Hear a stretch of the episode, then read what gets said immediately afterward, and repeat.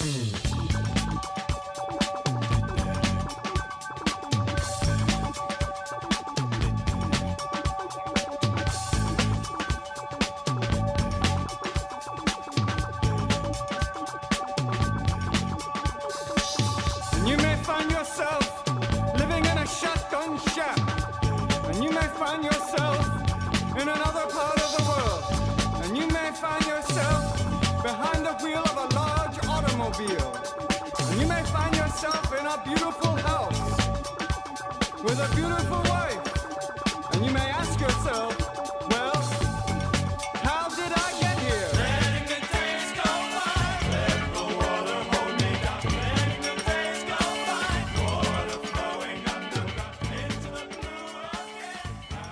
Hey, how's it going, everybody? This is Chris. Welcome to episode 313 of X Lapsed, uh, an episode that, uh, well, truly embodies the X Lapsed problem as it pertains to um, my repeating myself over and over and over again. Um, I feel like at my very best, I'm very repetitive, which, I mean, there is only so much to say about certain stories and certain books, but um, that's especially so when we're covering, you know, three or four chapters of X Men Unlimited in a row. Uh, especially, you know, these are uh, very, very slight stories.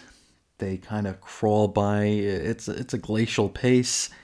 Um, our backup story is the very definition of quick and dirty. It's just a whole lot, not a whole lot of new for me to say as I as I stumble through this pre-ramble here. But um, I guess with uh, that preface out of the way, that this might just be a little bit repetitive. Let's uh, let's hop on into it. Now this is uh, X Men Unlimited Volume Three, Number Twenty, had a January 2022 release date. Uh, Paradise Lost, Chapter 8, The Stupidest Plan Ever, written by Fabian Nicieza with art by Matthew Horick. Colors, Rachel Rosenberg. Letters, VC's Joe Sabino. Edits, Amaro White Cebulski. This one appeared on the app on January 31st of 2022. And uh, we'll skip the humorous rejoinder, which, I mean, good grief. If this is ever collected, it's going to make the flow of the story even worse than it already sort of kind of is. I mean, as I've said before, if you're reading this chapter, you have access to all of the past chapters. So uh, these are very, very unnecessary, even more unnecessary than. Oh, whatever. Um, maybe this is just Marvel acknowledging the fact that the unlimited interface leaves a lot to be desired, um, and that folks ain't gonna want to bounce around the app trying to catch up on stories. I don't know. Maybe it's just me. Maybe I am just an idiot. Maybe I'm just really not good at uh, working apps on my phone. But uh, the unlimited app is not always the most user friendly. It's you know you, you click on one thing and then it like it vanishes. You have to like dig through thing. You have to search and then you have to. I mean, just the search function is just so. Uh, it's a pain in the ass. Anyway, let's get into the story. Uh, we open with Mister Sinister laying on the ground with a great big hole blown out of his dome, and uh, I don't think we see Mister Sinister again after this. So uh, I, I guess we can just assume that he is dead and we will never ever see him again. Uh, we learn via narrative caption that uh, the warden used the powers of Bushwhacker to take down Essex. Now, Bushwhacker is a dude with a very gross gun arm, just like the one that the warden is currently wielding. He first appeared in Daredevil number 248, November 1987 cover date. Uh, he was created by Ann Nocenti, so I'm assuming another one of his superpowers has something to do with uh, soapboxes. Anyway, from here, Cain asks Wade what his big plan is. Remember last time out, Wade's like, aha, I got it. And, uh, well, let's let him explain. But first, he apologizes to some guy named Chris, which, I mean, nobody knows I exist. It must be a different nitpicky nitwit named Chris that he's talking to right now. Now, Wade's plan has to do with the perpetual cellular regeneration gimmick that the warden swiped from him, and how it isn't an unlimited resource which is to say it's likely working in overdrive right now just to keep all the powers he sucked up from ravaging his body and tearing him apart. So the plan is to do whatever they can to overwhelm the healing factor so that it ultimately gives out. Now, Juggernaut says that this is an awful, awful plan, but, well, it's the only one they've got, so uh, let's do the thing, and um, it's fight time. Again. During the fracas, the human adaptoid is looking kind of like Metamorpho, uh, while using the powers of Zax, Solar, Basilisk, Vibro, Melter, and Sunstroke.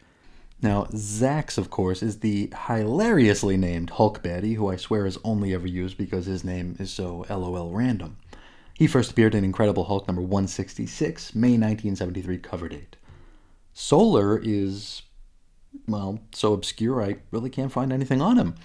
Unless, of course, this is a misspelling of solar with two R's. And I mean, there are, you know, only three editors on this one. Stands to reason they, they missed something, you know, as unimportant as this. Now, if it is 2R Solar, this is Silas King, who first appeared in Captain America number 160, January 1973 cover date. Created by Steve Englehart, so he probably also had something to do with Watergate. Uh, Basilisk is, um, well, it's a name a half dozen Marvel baddies have used. Melter was a member of the Masters of Evil who first appeared in Tales of Suspense number 47, August 1963 cover date and he was killed by the Scourge in Avengers number 263, October 1985 cover date. He hasn't been back since. Sunstroke is a mook who jumps from group to group and has solar energy absorption powers. He first appeared in Avengers West Coast Volume 2, number 17, February 1987 cover date. Then the fight continues, and, uh, well, more powers are used, including those of Arclight.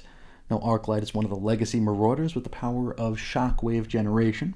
She first appeared in Uncanny X Men 210, October 1986 cover date.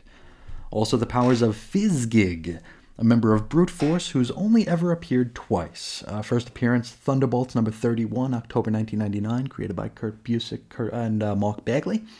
Also, the powers of Nitro, that explodey dude responsible for destroying the Marvel Universe and making comics nearly unreadable for a time. Uh, I mean, the guy behind that big explosion that kicked off Civil War and uh, the the first really awful Civil War. Uh, his first appearance was Captain Marvel number 34, June 1974 cover date.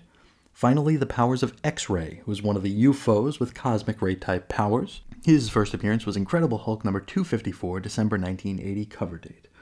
The fight continues, and oh, come on, uh, more powers are used, including those of Lightmaster. Now, Lightmaster is a baddie who was the former chancellor of Empire State University with well, as you might imagine, light based powers.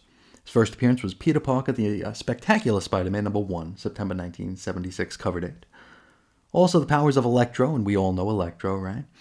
Uh, finally, the powers of Equinox, who has thermokinesis powers, and he first appeared in Giant Size Spider Man number 1, April 1974 cover date.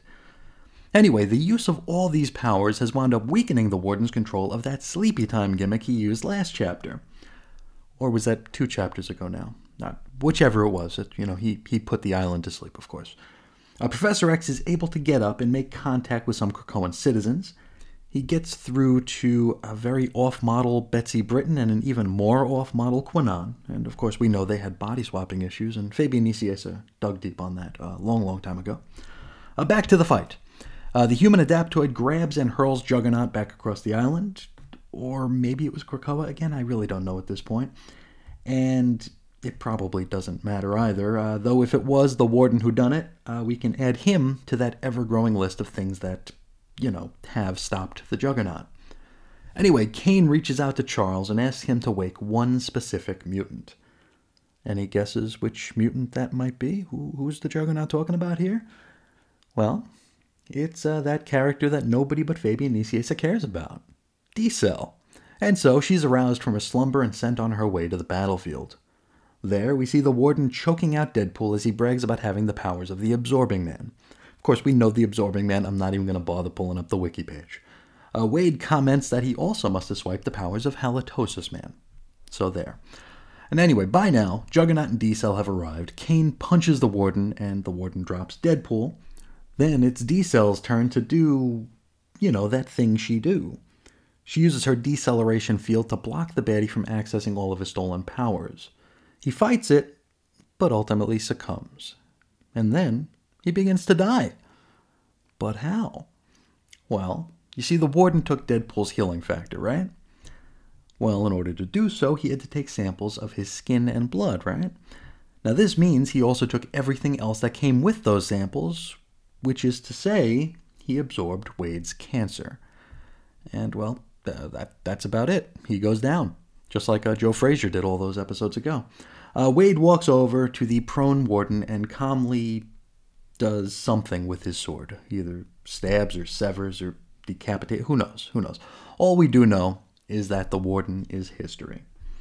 Seeing how this ultimately played out, Cain posits that he now understands why people like them are not welcome on Krakoa.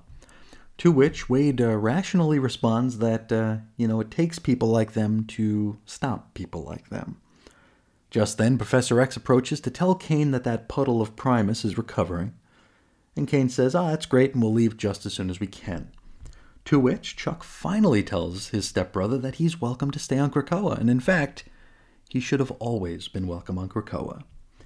Cain says that he appreciates the offer, and uh, one day soon he might just take him up on it, and I think we know when that'll be, but, uh, well, that day is not today. You see, Cain's mission ain't over yet. You know, he has beaten the Warden, yeah, but uh, the Warden was answering to another, and Cain and his Unstoppables will not rest until they find out who that is.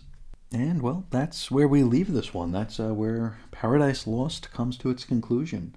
Uh, next episode, we're going to be digging back into physical media here. We uh, we do in fact have next month's books in hand right now, or I guess this month's book, last month's books. My this month's shipment has arrived, and uh, as far as I can tell, all the X books are there. So um, starting next episode, we'll be digging in, and I think the first episode out will be X Men number six. I think we're doing Captain Krakoa stuff. So that'll be next episode. Next installment of X Men Unlimited looks to be a uh, maybe a one off, maybe a part one, but it's uh, it's multiple man and strong guy doing uh, I'm assuming funny, silly, and random stuff. But uh, we'll get there when we get there. For now, let's talk a little bit about um, Paradise Lost, which uh, I mean there really isn't much to say about it uh, that I haven't already said. Uh, this one sure took its time getting to its conclusion, and I'm assuming there's a reason for that. I'm guessing that this was originally pitched as a uh, as a second Juggernaut miniseries, which would have likely had a minimum page count that it would have needed to meet. And uh, you know, again, I you know, as I always say, I have no inside knowledge of anything. Nobody knows me. Nobody likes me. Nobody talks to me about anything. So this is just my hot take. But if I had to guess, which I, I guess I don't have to guess, but uh, for the sake of argument, if I had to guess, I would assume that this was originally intended as a uh, follow up to the Juggernaut miniseries from 2020. And the inclusion of Deadpool was probably a way to maybe juice the sales a little bit. Uh, fortunately or unfortunately, depending on your mileage, it was reworked into this Infinity comic, and uh, and we get what we get, I suppose. Um, I guess it's better better than nothing, but um, I feel like had this been originally intended as an unlimited comic, it probably would have read a lot smoother and a lot better paced than it did uh, as it stands now. Cutting it off at something of a cliffhanger seems strange, especially when we know that uh, Juggernaut will loom pretty large in the Destiny of X era, right? Uh, he's going to be a part of that Legion of X book, and something tells me that Simon Spurrier isn't going to be digging into the super prison in that book. Uh, I could be wrong. Uh, maybe maybe this is all set up for that, but I I don't think it is. Uh, could be wrong. Maybe I am. Probably am, but uh, I I don't think it is. So if that is the case, that we're never going to get back to this super prison deal, maybe this story should have ended just with Professor X saying, "Hey, you're welcome here, and you maybe should have always been welcome here, and just leave Juggernaut like silently pondering what that means and and just let it lay there. Uh, as far as how they took care of the warden here, I like that. I thought that was very very creative, and um, it almost justifies that overlong scene from 150 chapters ago where Deadpool is talking about all the samples that were taken from him. Of course, I mean that wasn't funny then, and it still isn't funny now, but I can understand why so much attention was paid to it since, you know, okay, yeah, he took, you know, he took saliva and this and that and this and that. And now having it clarified uh, how important that was, it, you know, it makes that scene work a little bit better. Like I said, still not funny, but uh, it works and it fits. This was also a fine use of uh, D-Cell, who I I wasn't sure we'd ever see again. So it was cool to see her in action. It was cool to see uh, that her powers were basically you know, the perfect foil for the human adaptoid. So that was pretty cool.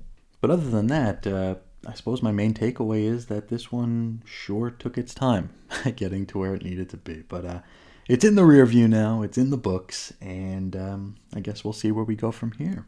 And with all that said, how about we head into our uh, our second half of this episode and try to make sense of the life of Wolverine, number four, February 2022 release, uh, chapter four, The World at War, written by Jim Zub with art by Ramon Bachs, colors Javier Tartaglia, letters VC's Joe Sabino, edits Baumgartner, Basso, White, Cebulski. This one appeared on the app on February 10th of 2022, so not too long ago, and I, I think as of this recording, this is the latest chapter to be uploaded to the app, which I guess stands to reason. It is less than a week old.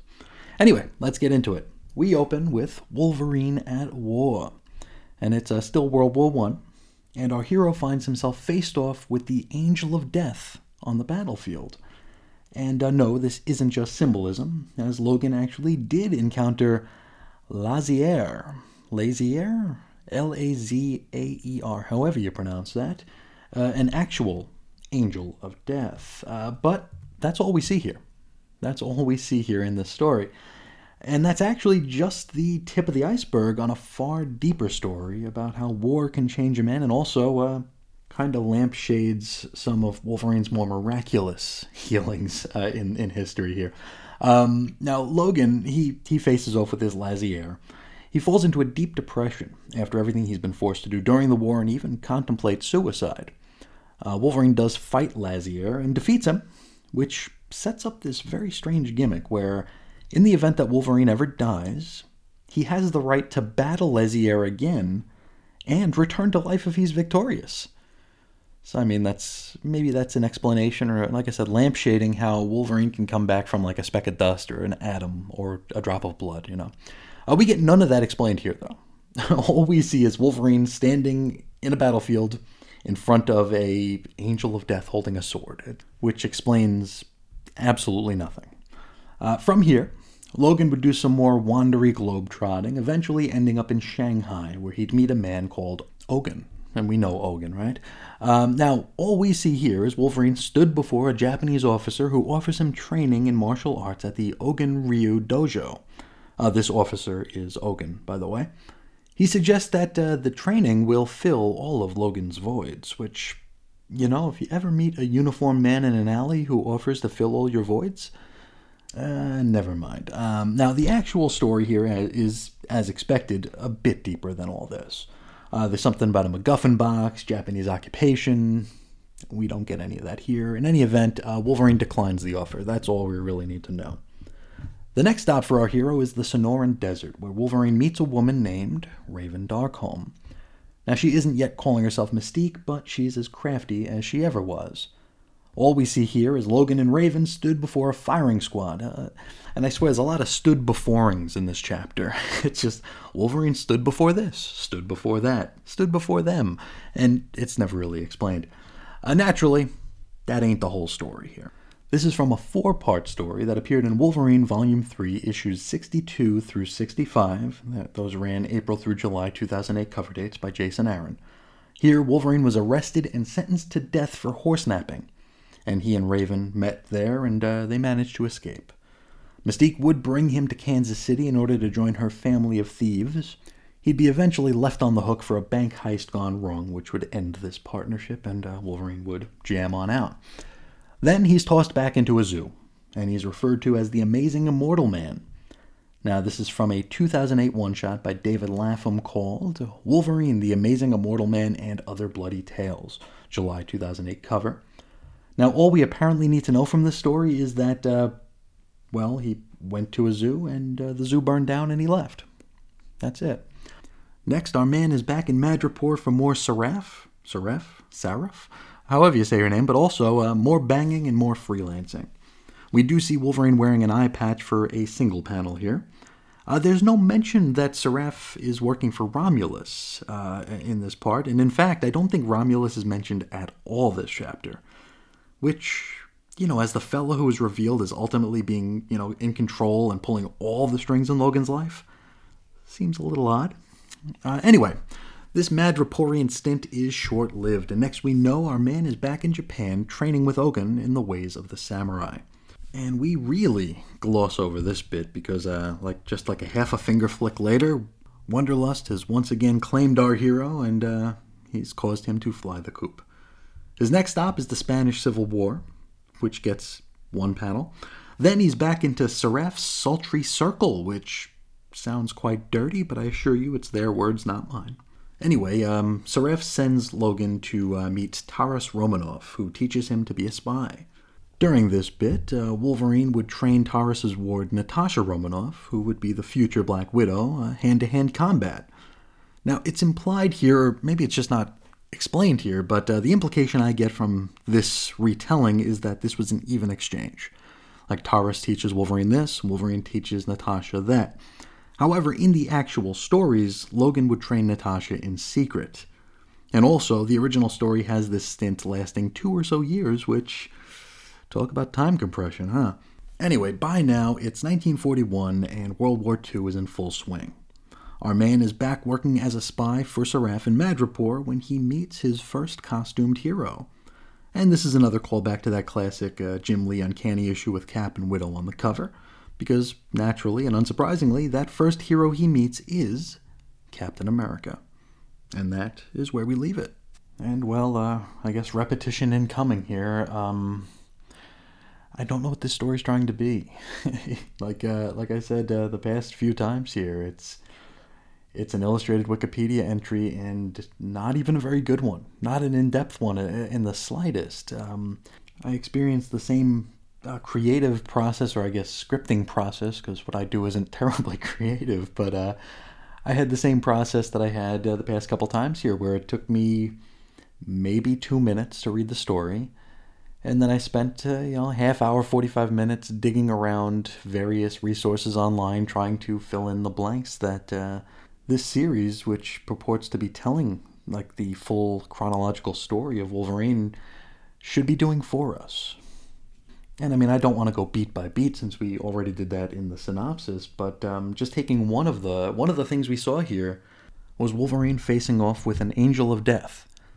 That Angel of Death was never named we didn't find out anything about anything other than the fact that that they ran into each other on the battlefield. I mean, just reading this story, do you know what happened next? No. Uh, does is that to say that it doesn't matter what happened next? Maybe. I, I really don't know. Though, in fairness, um, to my own ignorance here, I have yet to read any of the X Lives or X Deaths of Wolverine just yet. Perhaps those go deeper into these stories and they don't want to give it all away in this unlimited thing that you know me and five other people are going to read. I could see that being a possibility but um, that doesn't make this experience any more satisfying or any less frustrating. But rather than repeat myself any more than i already have we'll just uh, we'll leave it there so if you're in the market for some half-assed fake-ass history uh, you'll love this maybe i don't know but while the getting's good, how about we put a bullet in this episode and we can uh, we can get on to other things next time. if anybody wants to get a hold of me, I can't imagine why anybody would, but if anybody does, please feel free to do so. You could find me several different ways. Uh, all this stuff is in the show notes, by the way. If anybody's reading those, uh, you know, all the contact information's there. But if not, Ace Comics on Twitter, 90s X-Men on Instagram. Email is weirdcomicshistory at gmail.com. Uh, the voicemail hotline is 623-32... No, not 326, 396. Let's, let's start that over. Voicemail hotline is 623-396-JERK. Blog posts and show notes, Chris is on InfiniteEarths.com, Facebook, 90s X-Men. The complete audio archives are available anywhere you find noise. ChrisandReggie.podbean.com, Chris and Reggie's Cosmic Treadmill. Any of the shows you should be able to find them on Google or anywhere. Uh, finally, there is the Patreon if you want to throw a little bit of support my way. That is patreon.com slash xlapsed. So, with all that said, uh, I think I'll let you all get on with the rest of your day. I want to thank you all so much for joining me, and until next time, as always, I'll talk to you again real soon. See ya.